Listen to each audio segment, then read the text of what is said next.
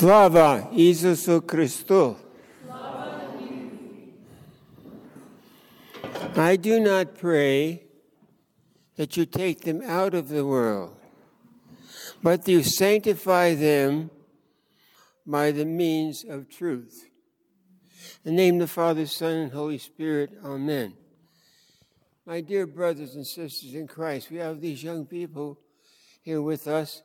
They sing so beautifully and they've come to help us with our fall cleanup and get ready for winter, and they've done a hero's job. I noticed that they enjoy each other's company and they sing beautifully. So I thank them for their gift of labor and of song. It's wonderful. Today we are talking about this Sunday uh, what we have received, the tradition. And in the writing of St. Paul, when he got up to preach, he said this He says, I'm preaching to you what I have received. Another, he didn't say that he dreamt this up. He didn't say that the Holy Spirit inspired him. He says, I'm giving to you what I have received. And what he was preaching was Jesus Christ, the gospel. Not on his own authority, not the fact he was inspired by the Holy Spirit, which he was, but on the fact he was being faithful to the what was handed down, the tradition. Now, One of the problems that we have to deal with is that uh, in our contemporary life is many situations, suggestions are given to us to depart our traditions. Uh, you know, it's a modern world. It's actually a postmodern world.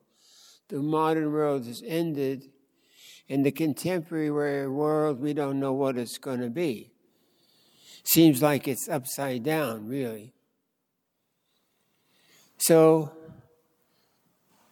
I talked yesterday to the uh, Oleg, the iconographer for our murals, and the angels are going to be ready, and we're going to have them up on the ceiling probably um, at the end of October or so, maybe November. And I did not prompt him. And he said, You know, Father, he said, the world is upside down. Who's the clown that's turning the world upside down? Who's the one that you listen to? It's the evil one. And he has many people on his side. And the greatest lie they tell is that the world is getting to be a better and better place when actually it's deteriorating. Oh, in many ways, we've made tremendous strides in technology and in medication. We live longer, and hopefully in nutrition. But I see now even the nutrition is sort of degenerating. Food in the store is not always healthy. And in the fields, it's not always healthy. So I met a gentleman at the, at the eye doctor. I told my, uh, my, my constituency about it. And he was there with his wife, and she was getting glasses. And he was a farmer, so I like to talk to the farmers. I like to see what they're planting. And uh, he says, Well, he says, I'm planting 400 acres of wheat. Now, that's not much around here. We have farms of four or 5,000 acres, you know. It's a big place. The fields start below us and go all the way up to Canada. It's a great uh, center of grain. So, anyway, he says, But you know, Father, I would not eat that wheat. I said, Well, it must be, uh, you won't eat your own wheat? And he says, Yeah. He says, You know, we put so much chemicals on it, we've got triple the or more the uh, growth we get in an acre, but he says we're using chemicals. And I'm not too sure that's healthy. So I think about that. How many of our young people and even older people, older people had a diet, higher, a better diet than you youngsters do. And you go to the store and you buy the stuff, and it may be grown artificially. It may look beautiful. Maybe an ugly apple is better than a beautiful apple. So that's a problem. Food's a problem. But the other thing's a problem is the New World Order. New World Order is trying to eliminate Christianity. I was naive to think when I was younger that we lived in a Christian country, but it is not a Christian country. And our legislative bodies are not Christian.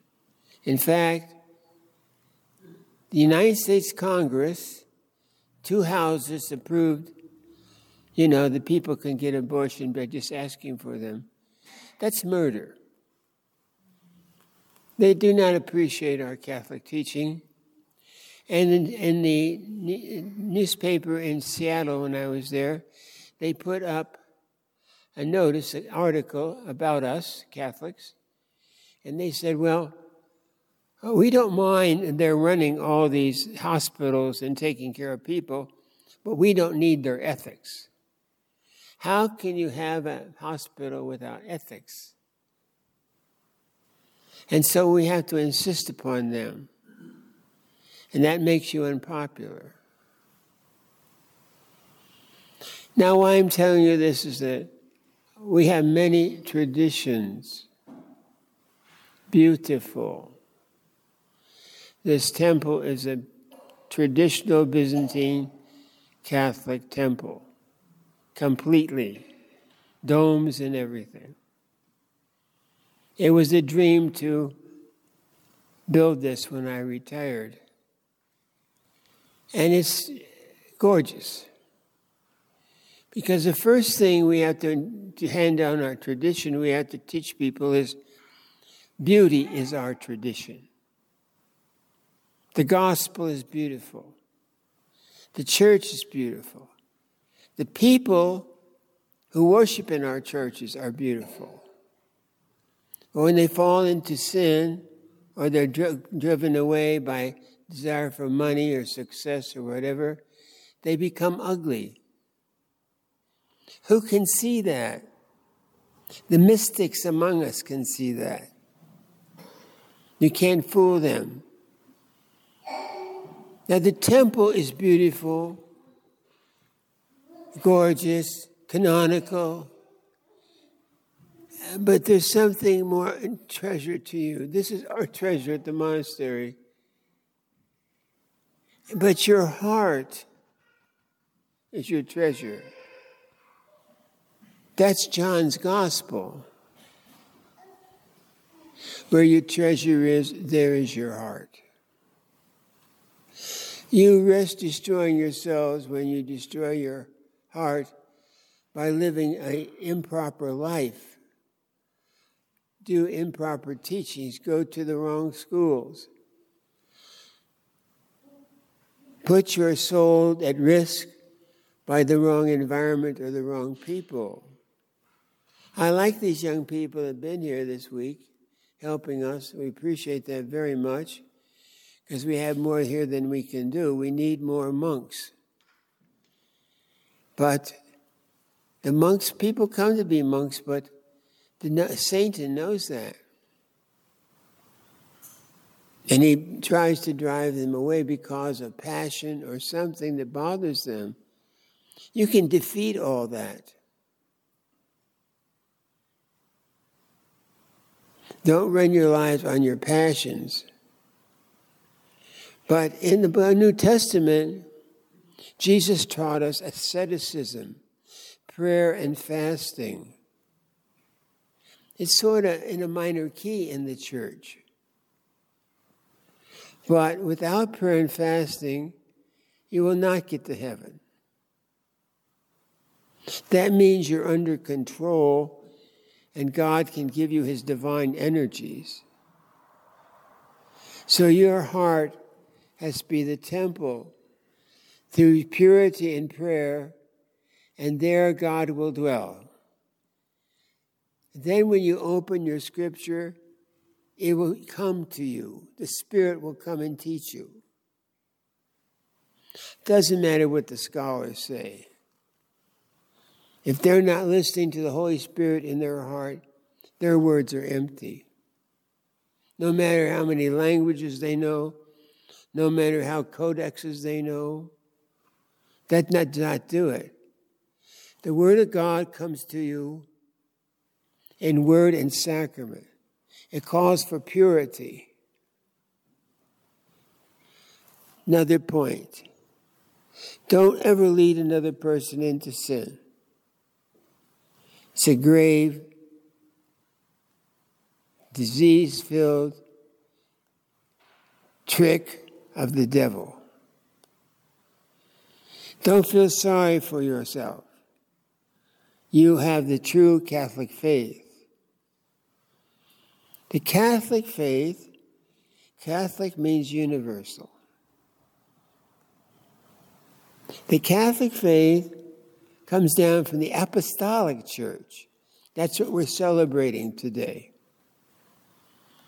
Who were the, where is the documents of the Apostolic Church? The New Testament primarily. Second, the teaching of the fathers. Basil the Great, great theologian, John the Chrysostom, etc. The age of the fathers ended with the 8th century, 700s. That is what we treasure in the Eastern Catholic Church. We don't need Western theories of theology.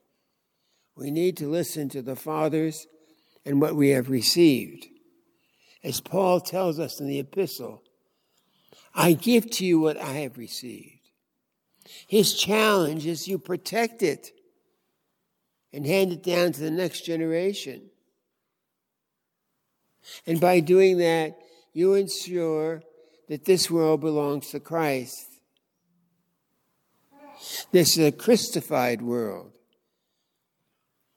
So, for you who uh, are familiar with mystical theology, and of you may be reading it, the point of mystical theology is that the life of Christ dwells in you and you're conscious of it in many ways peace, inspiration in prayer, a quiet life, a sanctified life, a life which you can see the reality that is as it is and not be entrained with it. This is a sanctified life. So you would say with Paul, I now live, I know Christ lives in me. So you are Christified. You've all been started on the road through the baptismal water and chrismation. Chrismation is anointing, a priestly anointing. Once you're baptized, the Holy Spirit's in you, you get the chrismation, you're ready to worship in God in the temple. Then you receive communion. People come and they look sometimes.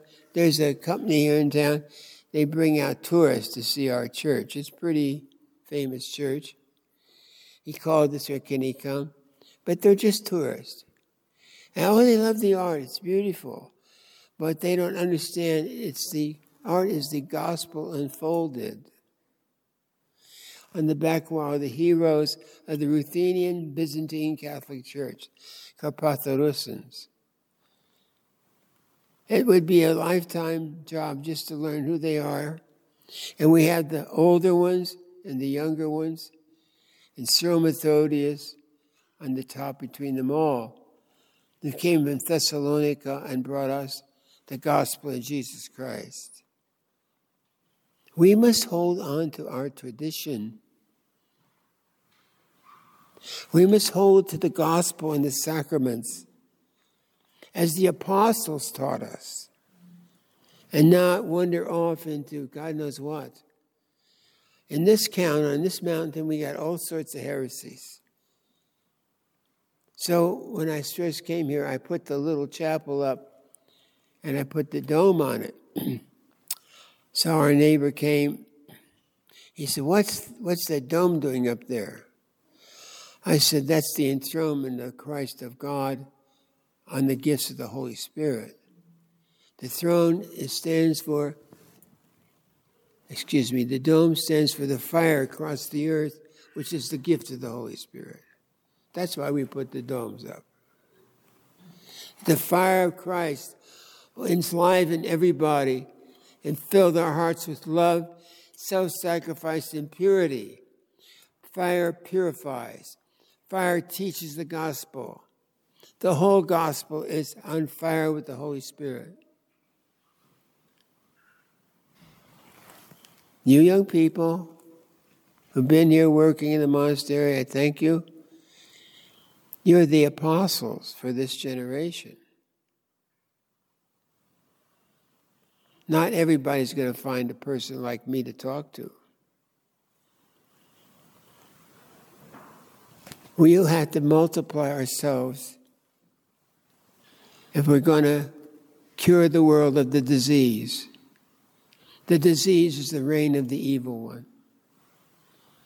We have to purify our hearts. And we have to have the feet of apostles. It says in Scripture, they walk upon the mountains, they preach the word of God. Blessed are those feet. Blessed are those hands that hold in their hand the priest that holds the Eucharist. This is a beautiful temple. And when the bishops came, there were three prelates, myself and the two bishops. I'm a mitred archpriest, an archimandrite. Very few in this country. And we dressed, we had the altars, but we made the altars ourselves here. We didn't buy them. We made the Pater over there, Brother Pater and I, and he designed the furniture. It's simple. It's a beautiful church, but it's basically very simple. The cloth around the church is the Eucharistic cloth, telling us that we're united in the Eucharist. In the Holy Temple, the first thing I did, we took the top off. We put relics of the saints down in there in a little brass box. Then the bishops sealed the top with wax and anointed with chrism the altar because the altar is like Christ amongst us. We built the whole church for the altar. Who comes on the altar? God. The, the, priest, the priesthood of Christ consecrates. He says the Eucharistic prayer. The Holy Spirit comes and hovers, and the bread and wine become the body and blood of Christ. God comes into the temple, just like in the Old Testament in the fire, in a cloud, in the showbread, in the priesthood, in the altar. Our church is a model of the temple of old. But the first temple was the garden. And that's why Adam and Eve had to leave. Lest they eat of the bread of life, the second tree, the tree of life, and live. So we receive the Eucharist that we may live and be holy. And there's no life in us unless it's the gifts of the Holy Spirit. And you must feel them. Spirituality is not the books you read, though they feed you if they're good, but it's your breath of the Holy Spirit in your heart. And you can pray daily with your rule of prayer, and you can experience that. It's a gift of sanctity. It comes to the holy table and receive the gift, and we become the church, the body of Christ. Like Paul, you say, I live now, but I, but Christ lives in me. And for me is Christ. It's not fault, it's not anything else. And I walk with feet that belong to Christ. I have hands to work for Christ, and I have a heart to love for Christ. And I know the Holy Trinity, who is not a mystery, is an unfolding revelation through the words of Christ to make me part of its life. That is my destiny. Be brave. Live your destiny. And for all of us, aspire to sanctity, which means make more room for the Holy Spirit. Name the Father, Son, Holy Spirit. Amen.